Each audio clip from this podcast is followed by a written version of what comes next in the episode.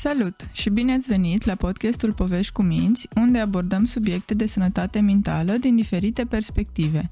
Suntem Ilinca Niță și Mara Diș, medici psihiatri de copii cu formare în psihoterapie. În episodul de astăzi o avem alături de noi pe Liliana Bogos, psiholog clinician și psihoterapeut, care ne va împărtăși din cunoștințele și mai ales din experiența ei din cabinet în legătură cu adolescenții și copiii cu simptome depresive. Salut Liliana și bine ai venit la podcast! Bună ziua și bine v-am găsit! Și mie îmi pare bine să fiu aici. Spune-ne puțin despre tine, te rugăm. Uh, cum ai menționat, sunt uh, psihoterapeut cognitiv-comportamental și psiholog clinician. Am terminat uh, facultatea în 2013, am continuat studiile cu masteratul de tehnici comportamentale și modificarea comportamentului uman, pe care l-am finalizat în 2015. Uh, am început să profesez încă din timpul masteratului, uh, atât în practica privată cât și în colaborare cu alte instituții. Dar în ultimii doi ani m-am axat doar pe cabinetul de psihologie, unde m-am specializat în principal pe lucru cu copiii și adolescenții cu diverse tulburări emoționale sau de dezvoltare. Uh, menționam în introducere că ești terapeut cognitiv-comportamental și ne-ai spus și tu uh, parcursul tău academic. Oare pentru a fi puțin mai clar pentru ascultătorii noștri, ne-ai putea spune puțin despre specializarea ta? Sigur că da. Abordarea în care am fost eu formată, CBT sau uh, terapia cognitiv-comportamentală, presupune faptul că gândurile sau modul nostru de a interpreta o situație la care suntem expuși ne provoacă emoțiile și trăirile și comportamentele pe care le realizăm conform paradigmei pentru a ne schimba starea de spirit. O putem face prin, prin simplu fapt de a ne identifica gândurile iraționale și în acel moment să le schimbăm cu unele mai raționale, unele mai funcționale. Uh, noi, ca și indivizi, avem o serie de distorsiuni cognitive, adică gânduri ce ne împiedică să fim optim și să fim la capacitatea noastră maximă. O scurtă clasificare a acestora ar fi gândirea de trebuință cu necesitate, că trebuie neapărat să facem niște lucruri sau neapărat trebuie să se întâmple lucrurile cum vrem noi, că altfel nu se poate. Apoi mai avem catastrofarea. E groaznic că se întâmplă lucrul ăsta. E sfârșitul lumii că ne-am despărțit de prieteni. Mai avem intoleranța la frustrare, nu mai suport situația asta. Pentru mine este insuportabil. De multe ori apare frustrarea, furia din cauza uh, tipurilor ăstora de gânduri și avem evaluarea globală, adică sunt rău, sunt un prost, n-am valoare pentru că am luat o notă uh, mică la școală, sunt prost. Nu reușesc să disting între, ok, am avut un comportament neperformant astăzi și faptul că și mi-atribui mie ca un tot această etichetă. Noi ca medici uh, psihiatri știm că CBT este principala abordare validată științific în problemele de sănătate mentală, inclusiv la copii și adolescenți. Din experiența ta de cabinet, care sunt simptomele principale cu care vin copiii și adolescenții cu depresie în terapie? Depresia la copii se manifestă diferit de la adulți. Majoritatea simptomelor cu care vin sunt irascibilitate crescută. Tinerii sunt mai nervoși decât înainte, sunt mai predispuși să se enerveze, le sare țandăra mai des se ceartă cu părinții, se ceartă cu prietenii. Un alt simptom sunt stările de neliniște. La copii mici ă, este des întâlnită în momentul în care părinții pleacă la job. Apar ă, ca și simptome scăderea interesului sau plăcerii pentru activități. Asta este unul din cele mai importante simptome pe care noi le observăm în, în depresie. Dacă înainte tinerilor le plăcea să se plimbe cu prietenii, acum nu mai simt aceeași plăcere. Sau poate chiar nu sunt interesați deloc să mai iasă din casă. Ce le producea bucurie înainte, acum nu le mai uh, produce nicio satisfacție sau poate prea puțin. Unor uh, tineri, poate înainte le plăcea să citească, acum nu mai produce deloc plăcere. Alte simptome cu care vin copiii și adolescenții sunt dispoziție tristă, de asemenea, dificultăți de concentrare. Aici poate duce și la scăderea notelor școlare. Și foarte mulți tineri îmi spun, simt că nu mă mai pot concentra, nu mai pot să mai fiu atent. Apar dificultăți de somn, apetit alimentar schimbat, ceea ce poate să producă și schimbări în greutate din acest motiv. Apare oboseală cronică, nu mai am energie, nu mai pot. Unii adolescenți pot chiar să plănuiască sau chiar să fugă de acasă cu prietenii. Foarte des sunt întâlnite și gândurile despre suicid. Vorbesc despre moarte sau despre sinucidere sau uh, apar gândurile autovătămătoare. Lipsă de speranță, sentimente de vinovăție și stimă de sine scăzută. Aud de multe ori, nu sunt bun de nimic, mă simt vinovat că îi fac pe părinți să sufere, nu o să se termine niciodată. Astea sunt simptomele, semnele care sunt foarte des întâlnite. În același timp, e important de menționat ca să vorbim despre depresie, e nevoie să fie o perioadă, ca aceste simptome să apară pe o perioadă de cel puțin două săptămâni. Consider că există anumiți factori care ar favoriza apariția depresiei la aceste vârste, copil și adolescent? Da, ă, nu există o cauză anume, ci un cumul de mai mulți factori. Avem factori biologici, factori psihologici, evenimente de viață. Adolescenții uh, sunt mai predispuși la a apărea uh, simptomele de- depresive decât în perioada copilăriei. Deci șansele unui copil cu istoric familial de depresie ca să dezvolte și el la rândul lui, cresc cu cât trece timpul. Apoi, ca și factor de mediu, avem expunerea la evenimente de viață stresante, cum ar fi moartea unui părinte, abuz de orice fel, boli grave, schimbări familiale. Aici poate să fie divorț sau mutarea în alt oraș sau schimbări cu prietenii. La fel, se poate lega, am plecat în alt oraș, nu mai am legătura cu prietenii, nu mai țin legătura, sau m-am certat cu prietenii, cu grupul de prieteni și nu mai aparțin niciunui grup. Iar factorii psihologici se referă la personalități fragile, anumite trăsături de personalitate. Aici de menționat faptul că uh, există așteptări nerealiste, îngrijorări, sentimente de eșec sau chiar de furie, predispoziția spre perfecționism, lipsa de asertivitate și chiar retragerea, retragerea socială. Toate astea joacă un rol foarte important în apariția depresiei. Uh, care ar fi rolul pe care îl joacă familia în dezvoltarea depresiei la un adolescent sau copil?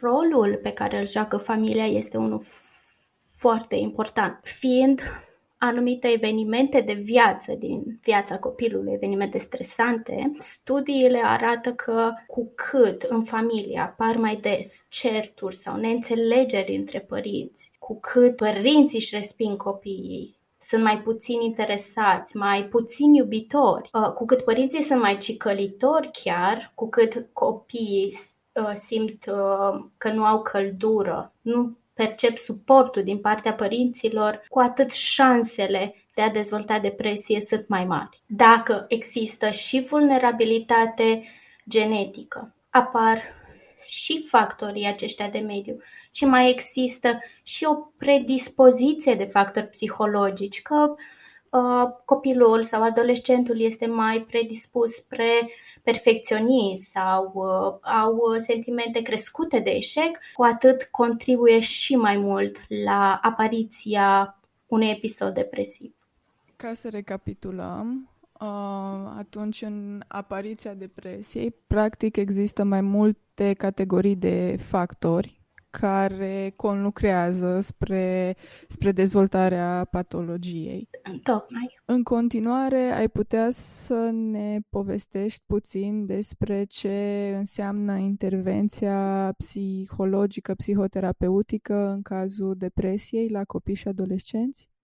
Sigur că da. Intervenția terapeutică în depresie constă într-o combinație de tehnici cognitive și tehnici comportamentale. Partea de tehnici comportamentale se axează pe activarea comportamentului. După cum ziceam, majoritatea tinerilor cu depresie simt o descreștere a dorinței de a participa în activități. Și atunci, uh, noi, ca și specialiști, ne axăm pe creșterea nivelului de activități în special activitățile plăcute. În felul acesta creștem nivelul de autorecompensare pe care îl percep copiii sau adolescenții. Pentru că în depresie este o problemă cu resimțirea recompensei, cum își percep recompensa.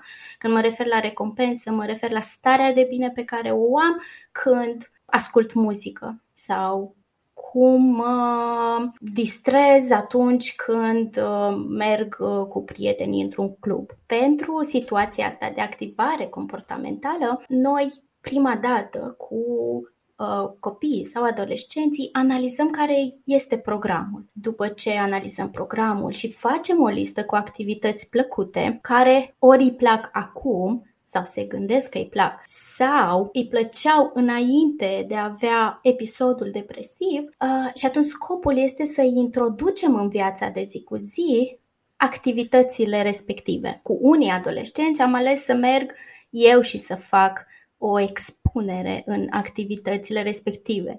De exemplu, am ieșit la o plimbare sau am mers la un ceai sau am stat și am pictat în cabinet cu, cu adolescentul pentru că spunea că ok, nu cred că mai îmi place. No, hai să vedem cât nu-ți mai place. De asemenea, activarea comportamentală ne ajută foarte mult și în partea de restructurare cognitivă.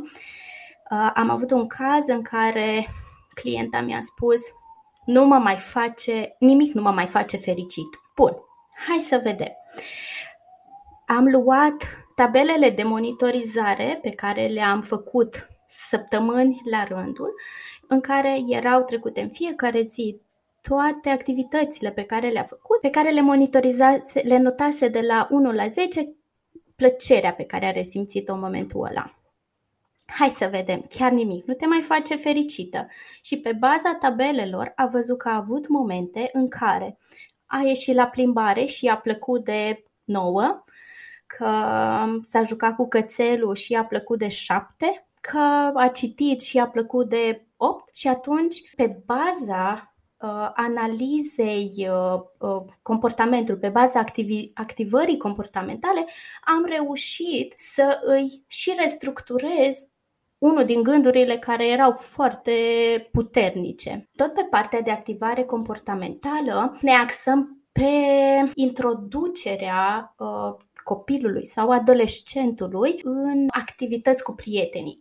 Deoarece în depresie apare retragerea socială, noi plănuim împreună cu adolescentul cum poate să, să comunice sau să facă activități cu ei, cât, să, cât de des să iasă cu ei sau chiar efectiv să iasă din casă, că sunt mulți care refuză. Am avut un caz în care un adolescent a zis că el nu știe nici cum să scrie. Ok, hai să facem mesajul și am formulat în cadrul terapiei mesajul pe care l-a trimis tinerii colegilor de a ieși la plimbare cu bicicleta. De asemenea, ne mai concentrăm pe partea de îmbunătățire a abilităților de rezolvare de probleme, pentru că și aici sunt dificultăți mari, pe abilitățile de comunicare, pe abilitățile de asertivitate. Iar pe partea de reinterpretare a gândurilor, după cum ziceam, e partea de a identifica și a schimba gândurile uh, negative cu altele mai potrivite, întâmpinăm foarte des așteptări nerealiste din partea tinerilor, vin cu gânduri, vreau să mă fac bine astăzi. Tu ești psiholog, trebuie să-mi dai pastila magică să, să-mi treacă, să funcționeze. Acum, rolul nostru este să încercăm să le facem cât mai realiste așteptările astea, pentru că depresia nu este ca și o durere de cap, ei o pastilă și strece. Din păcate nu este și atunci e nevoie de timp și să uh, creăm niște așteptări cât mai reale. De asemenea, lucrăm pe multe îngrijorări care apar, pe sentimente de eșec, nu valorez nimic, nu pot face nimic bine, pe gânduri legate de furie, m-am săturat să fiu depresiv, sau gânduri de perfecționism. Trebuie să iau note, note bune, sunt un ratat că mi-au scăzut notele, nu mă mai pot concentra, vai, e rău. Pe, pe aceste mecanisme ne focusăm în cadrul terapiei, iar metodele prin care schimbăm gândurile iraționale sunt ușor diferite la copii versus adolescenți. La copii trebuie să fii foarte inventiv. Nu, nu se poate așa prin discuții ca și cu, ca și cu adulții. De multe ori la adolescenți funcționează foarte bine metoda asta. Uite, am o prieten care face așa și așa și îi descriu comportamentul lui. Ce ar trebui să facă? Și apoi vine cu soluții. Că ar trebui să iasă din casă, că ar trebui să spună nu știu ce. Și atunci el își oferă singur strategiile fără să vin eu și să zică că ok, o venit de la altcineva și nu vreau să accept. Și la copii cum, cum s-ar traduce tehnica asta sau, mă rog, tehnicile acestea de, de restructurare cognitivă? Că ne-ai spus că trebuie să fii mai inventiv în cazul copiilor mai mici. Da, de multe ori trebuie să fac prin desen. Desene, fac povești sociale, ori le inventez de dinainte în funcție dacă știu problema, dar de multe ori apare în uh, momentul respectiv, în cadrul terapiei, că aflu ceva și ca să aflu exact și gândurile și să reușesc să restructurez, bun, uite, el este Matei, un băiețel și încerc să-i dau niște descrieri care se aseamănă cu copilul. Și desenez, ori fac benzi desenate, ori fac ca și o carte, în funcție de copil și cum îl știu, ce-i place lui mai mult. Și atunci găsim care este problema, adică copilul îmi spune care e problema și o desenez acolo sau de multe ori ei vor să deseneze sau adaugă. Uite că și la asta se gândește, le place să facă cerculețe cu ce gândește și după care ce strategii pot să facă să depășească uh, momentele alea. Dacă am înțeles uh, bine, cumva intervenția terapeutică ar presupune două mari categorii, partea aceasta de activare sau de intervenție asupra comportamentului și partea de intervenție asupra gândurilor, asupra ceea ce gândim, astfel încât să modificăm sentimentele și inclusiv comportamentele și acțiunile noastre.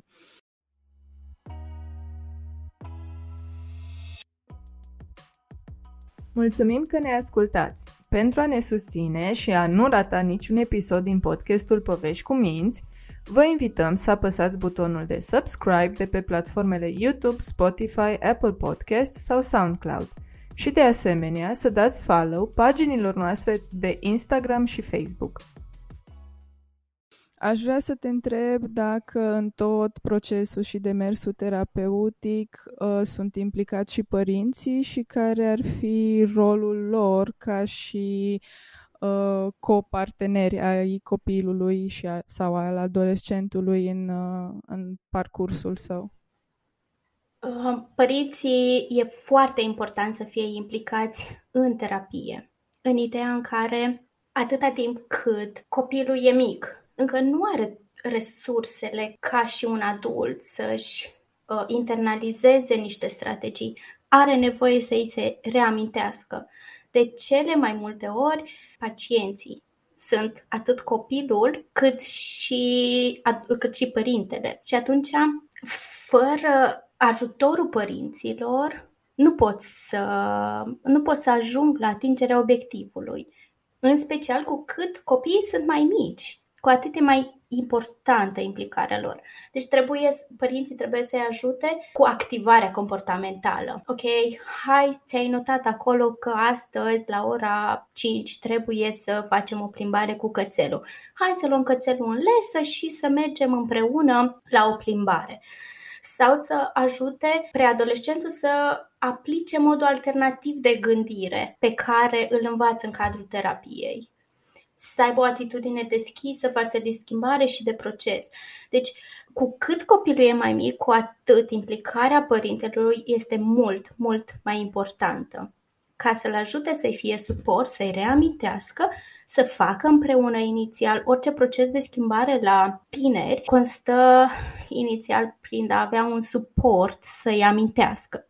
După ce reușește, încet suportul se retrage și atunci procesul de schimbare este mai ușor. La adolescenți e un pic diferit. Da, e foarte important importantă implicarea părinților, dar cu mare grijă să nu fie percepuți ca fiind intruzivi, să fie prea mult te apropii prea mult de mine, prea mult mă bați la cap. Și atunci acolo am discuții separate cu părinții în care le zic ce ar trebui să facă, ce n-ar trebui să facă, cum să, pot să susțină mai corect procesul de schimbare a adolescentului. Am vorbit despre implicarea părinților ca și um, coparteneri în terapie ai colaborat și cu alți adulți implicați în viața adolescentului, de exemplu, nu știu, profesori sau membri mai îndepărtați ai familiei? Da, am uh, colaborat și cu alți membri ai familiei, pe lângă, prof, uh, uh, pe lângă părinți. Uh, au fost bunicii implicați, au fost persoanele care aveau grijă de preadolescenți. Asta era în mediul familial. Am colaborat și cu profesorii, în special cu dirigintele, în cazul adolescenților, iar la preadolescenți cu uh, învățătoarele. Și odată și cu consilierul școlar am, uh, am colaborat și am discutat pentru a ne asigura că avem aceleași obiective în, uh, în terapie pentru că clientul mergea și, și la consiliere școlară. Dar cel mai și cel mai mult implic părinții, pentru că cu ei copiii, tinerii își petrec cel mai mult timp și atunci pe ei mă pot baza. Deci, practic, e important să avem o echipă multidisciplinară, ca să zic așa, în jurul da. copilului sau adolescentului uh, un alt membru al echipei se presupune că ar trebui să fie uh, medicul psihiatru. Obișnuiești să recomanzi și consultul psihiatric atunci când un tânăr se prezintă cu simptome de depresie? Da, de obicei, tinerii ajung cu simt- care ajung cu simptome depresive la mine în cabinet sunt trimiși de psihiatru. Dar în situațiile în care vin din alte surse și este nevoie, cu siguranță că le recomand. Acum, din păcate, eu mă conf- în situațiile acestea mă confrunt cu reticența părinților, din păcate, pentru că le este teamă ca copiilor să nu fie stigmatizați, să nu se afle și să râdă de ei uh, și foarte des întâlnit copilul meu nu este nebun, nu e chiar atât de grav. Acolo încerc să schimb și să le să le explic care este importanța colaborării și cu un psihiatru, dar de multe ori nu am succes. Pentru mine e foarte important să pot lucra cu, cu, cu tinerii ăștia. Dacă simptomele sunt foarte grave, e absolut necesar și de ajutor medicamentos care poate să-l ofere doar psihiatrul. În momentul ăla să, să se echilibreze un pic chimic și să fie mai compliant la terapie. Da, consider că ar fi uh, într-adevăr important și consultul psihiatric pentru că în unele cazuri există și afecțiuni somatice care fie determină apariția depresiei, fie uh, o mențin ai întâmpinat dificultăți în, uh, în colaborarea ta cu medicul uh, psihiatru sau cum, care a fost expo- experiența ta de colaborare cu psihiatrii? Experiența mea a fost și este foarte mulțumitoare. Ca orice specialist, ca orice om, am și un momente în care rămân așa într-o, într-un cerc și discutând cu, cu psihiatru, mă ajută să ies un pic, să văd o altă perspectivă. Și ajută foarte mult colaborarea pentru că vine o altă, o altă perspectivă obiectivă cu idei de specialitate, cu strategii de specialitate pe care eu pot să le aplic. Deci da, colaborarea cu psihiatru pentru mine este foarte mulțumitoare. Cumva, așa cum ai subliniat și tu până, până în prezent, familia, adică părinții, reprezintă un pilon cheie în evoluția adolescenților și copiilor care vin în terapie. Ce schimbări ar trebui să facă familia sau, mai bine spus, ce ar trebui să nu facă în cazul acestor uh, copii și adolescenți? În primul rând, ar trebui, consider că ar trebui ca părinții să fie suportivi cu tinerii. Mediul familial e locul în care copiii și adolescenții își petrec probabil cel mai mult timp, iar părinții sunt persoanele de referință cele mai importante pentru tineri. Dacă tinerii nu se simt înțeleși nici măcar în mediul în care ar trebui să se simtă în siguranță. Nu se simt înțeleși nici de persoanele care ar trebui să le fie alături, indiferent de probleme și persoane care ar trebui să-i valideze, cum ar putea ei să creadă că pot reuși să iasă din depresie? Și atunci e foarte important ca părinții să fie suportivi, să îi asculte, să fie empatici, calzi, deschiși de asemenea, să se implice în activități plăcute tinerilor, când se poate. Cu adolescenții e un pic mai dificil, dar și acolo este uh, foarte realizabil acest lucru. Ce ar mai trebui să facă părinții, cred că foarte important, să aibă grijă de, și de starea lor mentală. Cât de dificil ar fi pentru un tânăr să iasă din depresie când părintele lui tocmai a dezvoltat o anumită tulburare mentală ar îngreuna cu mult procesul. Iar ceea ce nu ar trebui să facă părinții, pentru că fac de multe ori, probabil ei o fac cu bună credință, din dragoste, din afecțiune, căutând tot felul de metode să încurajeze cumva pe copii, dar de multe ori vin cu idei care cred că ar putea să funcționeze sau care au funcționat la ei și gata, sigur va funcționa și la copilul meu. Nu avem de unde să știm asta.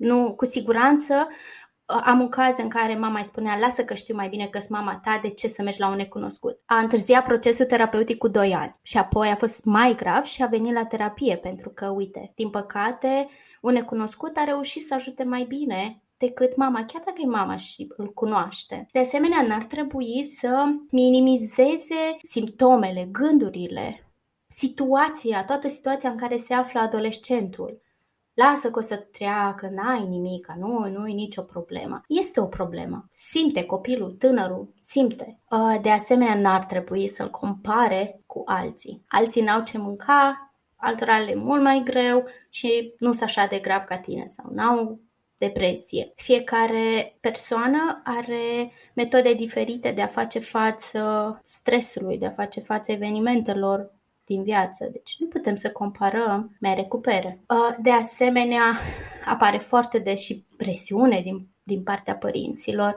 Deci asta ar trebui să dispară. Mai durează mult când te faci bine. Am dat tot ce am putut. Nu te faci odată bine. E dificil și părinților, pentru că nu e un proces ușor, e foarte dificil, dar în același timp să nu uite părinții că și copiii, adolescenților, și ei suferă și lor le este foarte greu și ar trebui să încerce să nu le mai caute uh, scuze sau motive. Mai bine să le înțeleagă cauzele. N-ai niciun motiv să fii depresiv. Păi, uite, faptul că s-a a ieșit din grupul social pentru un adolescent pentru care relațiile sociale sunt cele mai importante în momentul respectiv, da, e mult mai important decât probabil să-și piardă casa.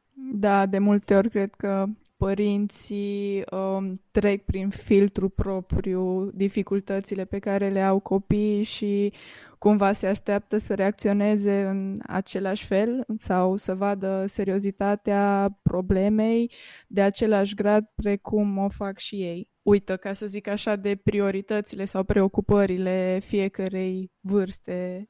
Mm-hmm. Întocmai. Întocmai și uită că și ei au fost adolescenți și ei au avut, au trecut prin aceleași etape Și acum se așteaptă într-adevăr ca tinerii să fie maturi ca și, ca și ei. Da, cumva să vadă cu ochii de adulți ceea ce li se întâmplă în, în perioada uh-huh. respectivă.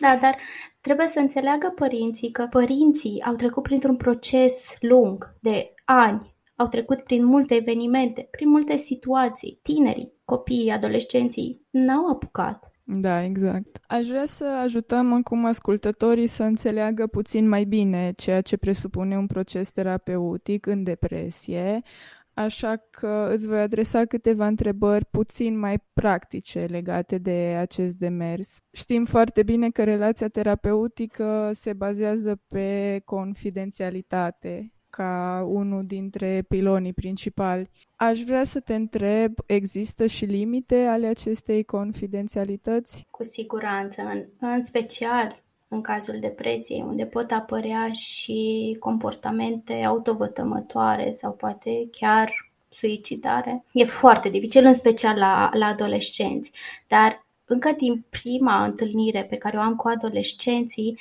le spun clar că sunt nevoită ca să anunț părinții în caz că eu consider că e un pericol pentru, că sunt un pericol pentru ei, că se taie, că se rănesc în alt mod sau dacă se gândesc să-și pună în acțiune gândurile suicidare, trebuie să, trebuie să facă asta. Mai există și alte situații în care uh, este limitată confidențialitatea? Prima, primul gen de situații pe care ni le-ai uh, exemplificat anterior este atunci când adolescentul reprezintă un pericol pentru el însuși. Da, dacă ar fi un pericol pentru alții și atunci, cu siguranță, sunt nevoită să anunț. Astea sunt două cazuri foarte clare în care este și etic din punct de vedere profesional să, să spun mai departe. Cam cât durează de obicei uh, terapia? Depinde de la caz la caz. Depinde foarte mult de cât de grave sunt simptomele, uh, care este nivelul de implicare al tânărului în terapie, al familiei, uh, dacă vine la fiecare sesiune programată. Nu există un număr clar. Ok, vii 20 de sesiuni și gata. În special pentru că majoritatea tinerilor care vin cu depresie vin și cu alte comorbidități, adică au și alte tulburări asociate și atunci terapia se, se durează foarte mult.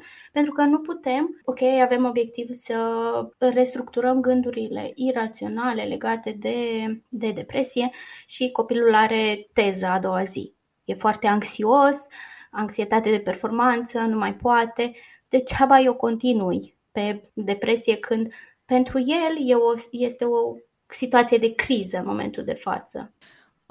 în cazul adolescenților care consumă droguri sau care consumă tutun, apropo de confidențialitate, ești nevoită să spui aceste lucruri părinților și ulterior aș vrea să ne răspund și la întrebarea dacă aceste comorbidități prelungesc de obicei uh, procesul terapeutic.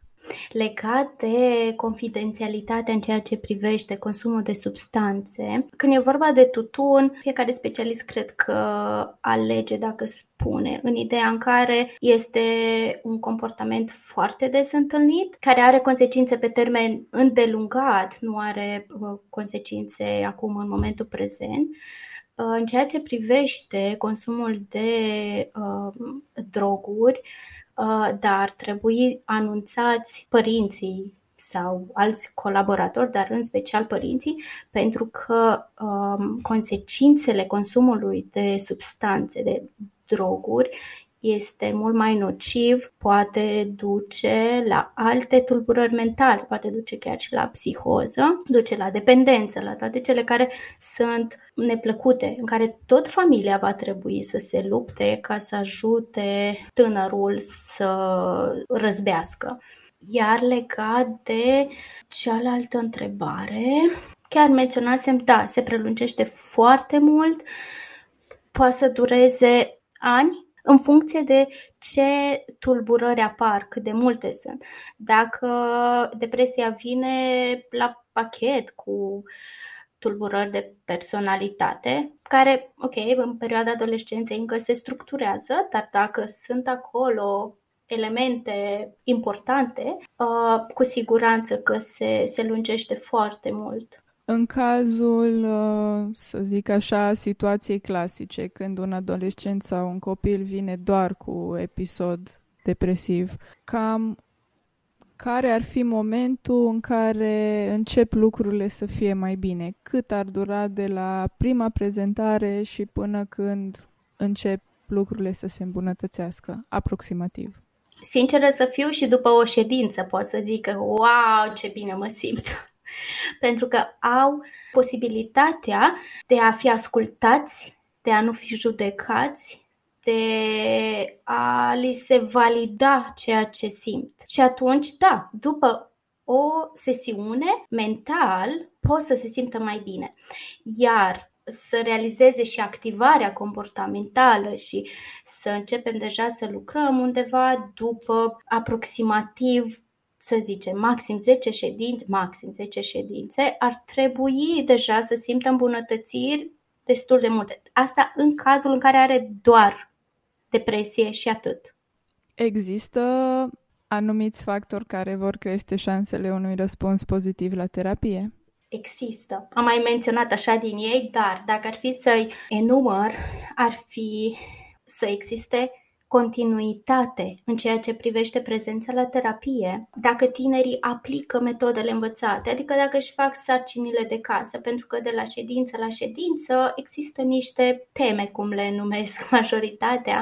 Mie îmi place să le zic sarcini de casă pentru că tinerii, când aude cuvântul teme, se supără, au reactivitate emoțională. După care contează foarte mult implicarea părinților în procesul de vindecare. Foarte importantă este și relația terapeutică. Cu cât clientul are mai mare încredere în terapeut, cu atât va fi mai compliant și mai colaborativ în procesul de a atinge scopul dorit, de a scăpa de depresie, de a fi cât mai funcțional. Un alt uh, aspect important ar fi ca adolescentul, copilul, adolescentul și terapeutul să aibă același obiectiv. Așteptările adolescentului să fie realiste. Am avut un caz în care o adolescentă nu funcționează, la mine nu funcționează, nu știu ce să zic, pentru că vroia ca cineva din afară să vină și să o scape, ca și cum să-i schimbe haina. Ca să fie puțin mai clar pentru cei care ne ascultă, în primul rând, importanța realizării sarcinilor pentru acasă, ca și factor care cresc șansele unui răspuns pozitiv, apoi implicarea familiei, relația cu psihoterapeutul și, nu în ultimul rând, obiectivele comune dintre client, în cazul ăsta adolescentul sau copilul, și, și terapeut. Întocmai. Din ce îți povestesc familiile și copiii, în ce fel i-a schimbat această experiență cu un episod depresiv? De multe ori, familiile tinerilor care au trecut printr-unul sau mai multe episoade depresive simt așa că încearcă să îngroape amintirile alea sau rămân hipervigilenți o perioadă ca nu cumva să se întâmple iar. Și majoritatea văd ca pe un eveniment neplăcut ce a apărut în viața lor și ok, s-a terminat, gata. Este posibil ca experiența aceasta să fie avut și părți pozitive, nu știu, ai avut clienți sau familii ale clienților care cumva în urma aceste experiențe să poată să vadă întregul parcurs și într-o notă optimistă sau pozitivă. Eu personal aș putea să văd părțile pozitive pentru că ele există. Dar când e vorba de părinți, nu, de cele mai multe ori ei se învinovățesc. Probabil dacă ar accepta, ar ajunge să accepte faptul că ok, s-a întâmplat, ar putea să vadă și faptul că ok, au reușit împreună ca familie, că au depășit o situație dificilă, că au căpătat resurse noi. Dar de multe ori adolescenții reușesc să vadă asta, pentru că pun accent pe creșterea încrederii în sine, ceea ce e foarte importantă în, în cadrul depresiei. Dar nu leagă episodul depresiv de ceva tocmai pozitiv. Deci conștientizează, ok, eu am crescut, dar ok, nu că am crescut în urma faptului că am trecut prin perioada respectivă. În încheiere aș vrea, aș dori să te întreb ce sfaturi practice ai avea pentru părinții care au un copil sau un adolescent cu simptome depresive? În primul rând, vreau să încurajez părinții atunci când observă o schimbare în dispoziția sau în preocupările copiilor sau adolescenților lor, să aibă curajul să apeleze la specialist. Fie doar să primească un diagnostic, fie să realizeze intervenție când este cazul, dar să, să apeleze la specialist. Îi încurajez să rămână focusați pe copii și să nu facă să fie despre ei. Cum ziceam, da, este greu și pentru ei, dar și copiilor le e foarte greu și e nevoie să le dea crezare copiilor, să se focuseze pe ei și să evite, vai cât de greu îmi este, mă termină copilul, nu mai suport să-l aud că se plânge. Pe tineri, cumva, îi încurajez să comunice. Părinții sunt cele mai apropiate surse de ajutor pe care le au copiii, tinerii, atunci când ei simt că nu mai au resursele necesare într-o situație anume. Dacă părinții le oferă siguranță, afecțiune, înțelegere, atunci copiii o să fie mai deschiși spre comunicare. Pot părinții. Dacă observă că copilul e mai retras, e mai trist, nu mai iese din casă, nu mai socializează, ar putea să facă împreună cu copilul o listă cu 10 activități plăcute pe care să le realizeze împreună. Activitățile gen să gătească cina împreună, să joace jocuri cu pioni, cu zaruri, să facă o plimbare în parc, să admire natura, cu grijă să nu fie sarcini și activități de genul punem la spălat, întindem hainele, pentru că astea sunt sarcini care cu siguranță nu ofer, oferă plăcere tinerilor. Iar încă un lucru foarte important și de ținut minte, la final de zi poți să realizezi o listă cu trei lucruri pozitive pe care care s-au întâmplat în acea zi. Dacă pentru tânăr e prea mult pozitiv, poate să spună lucruri plăcute, lucruri care au fost ok astăzi și e perfect în regulă. Îți mulțumim uh, mult, Lili, că ai fost astăzi uh, alături de noi și că ai împărtășit din experiența ta de cabinet ca psihoterapeut. Cu mare drag, mă bucur că am putut să, să iau parte la acest, acest podcast și sper ca să se bucure de informațiile și de sugestiile oferite părinții și tinerii. Mulțumim că ați fost alături de noi în acest episod și pe tot parcursul primului sezon al podcastului Povești cu Minți, care a avut ca și temă depresia. Dacă v-am stârnit interesul, vă invităm să ne urmăriți pe rețele de socializare și să ne scrieți părerile, ideile și experiențele voastre. Ne dorim să creăm o comunitate în care să existe un spațiu sigur pentru a ne împărtăși experiențele interioare, fără frică de a fi judecați sau respinși. Vă așteptăm cu entuziasm în sezonul următor, unde vom aborda tulburarea hiperkinetică cu deficit atențional sau, pe scurt, ADHD.